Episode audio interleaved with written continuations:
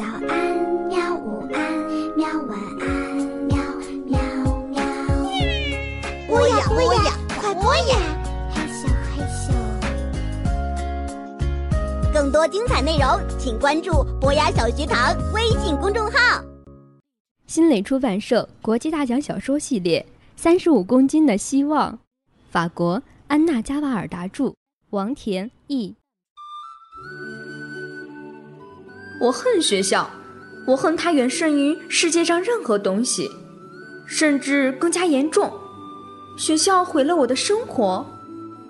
三岁之前我是幸福的，其实我也记不太清了，但是想来应该还过得去。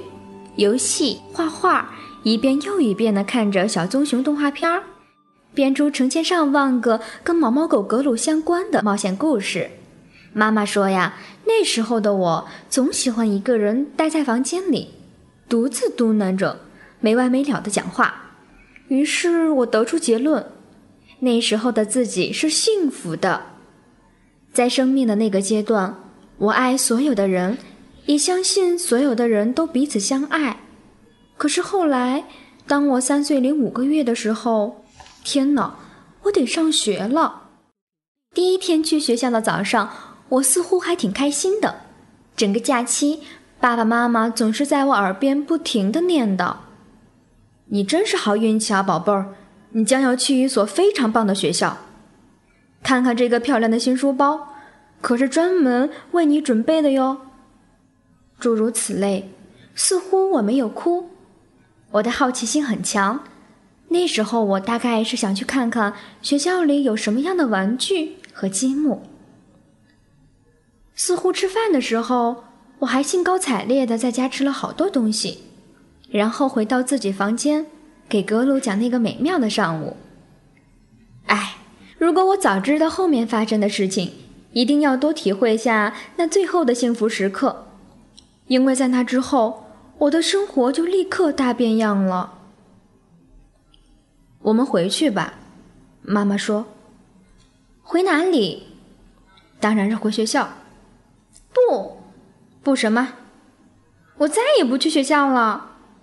啊？为什么呀？反正我也看过了，知道那里是怎么一回事儿了，一点儿都不好玩。我在房间里有的是事情要做呢。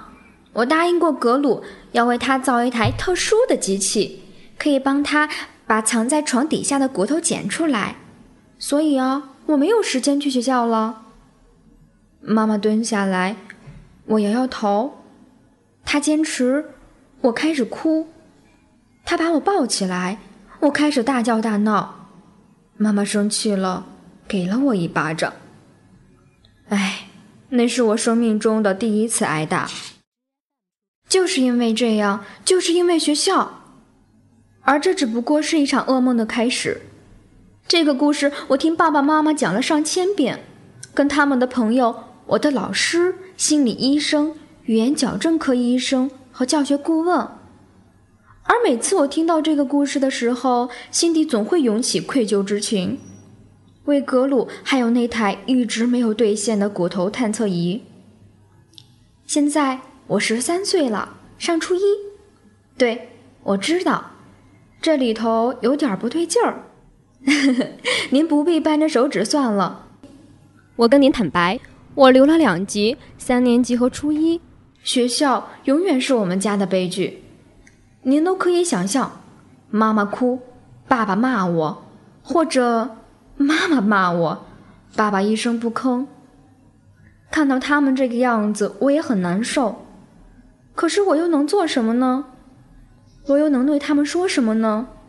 什么都不能做，什么都不能说，因为。一旦我开了口，情况会糟糕到极点。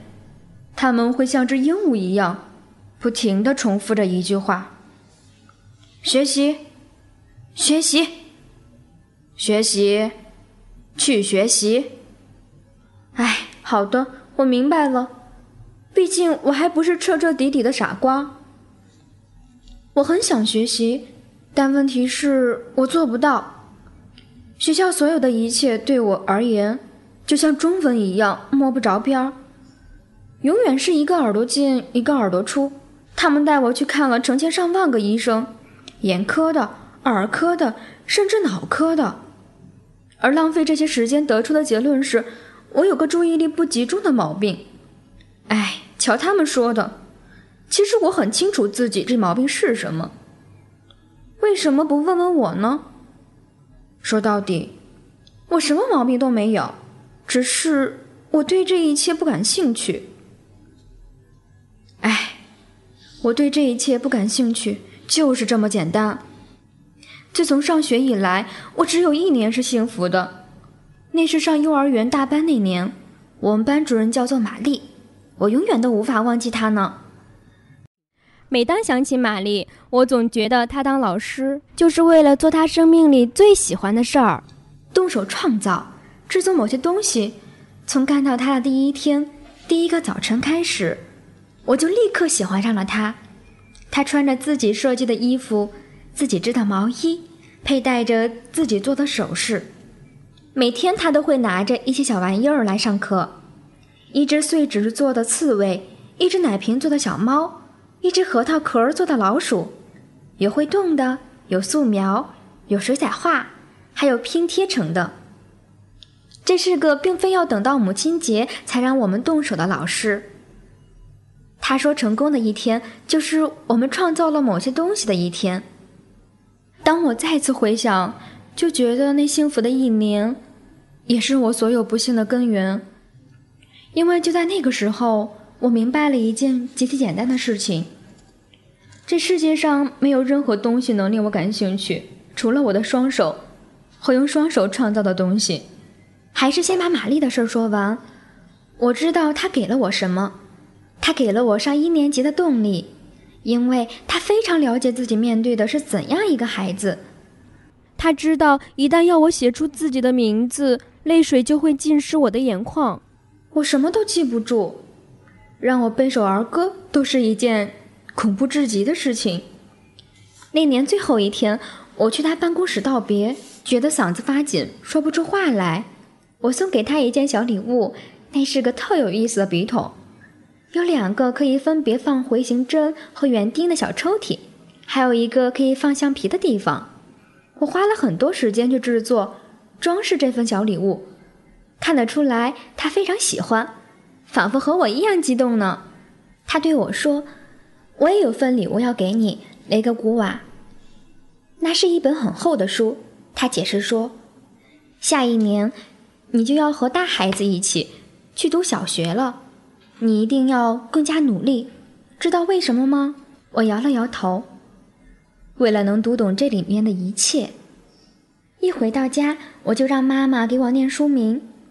她把书摊在膝盖上，读到：“为小手准备的一千种手工活。”天哪，接下来可不太平了。妈妈紧接着感叹道：“我讨厌一年级的班主任达雷夫人。”讨厌她的声音，讨厌她的样子，讨厌她总偏袒某几个学生的怪癖。哎，但是我还是跟着她学会了认字，因为我想学做那本书上第一百二十四页的那个蛋壳和马。在我幼儿园毕业的成绩册上，玛丽老师写道：“这个男孩子有漏斗般的脑袋，仙女的手指，敏感的心灵，一定可以教育成才。”那是我有生以来第一次，也是最后一次，国家教育体制的成员没有抛弃我。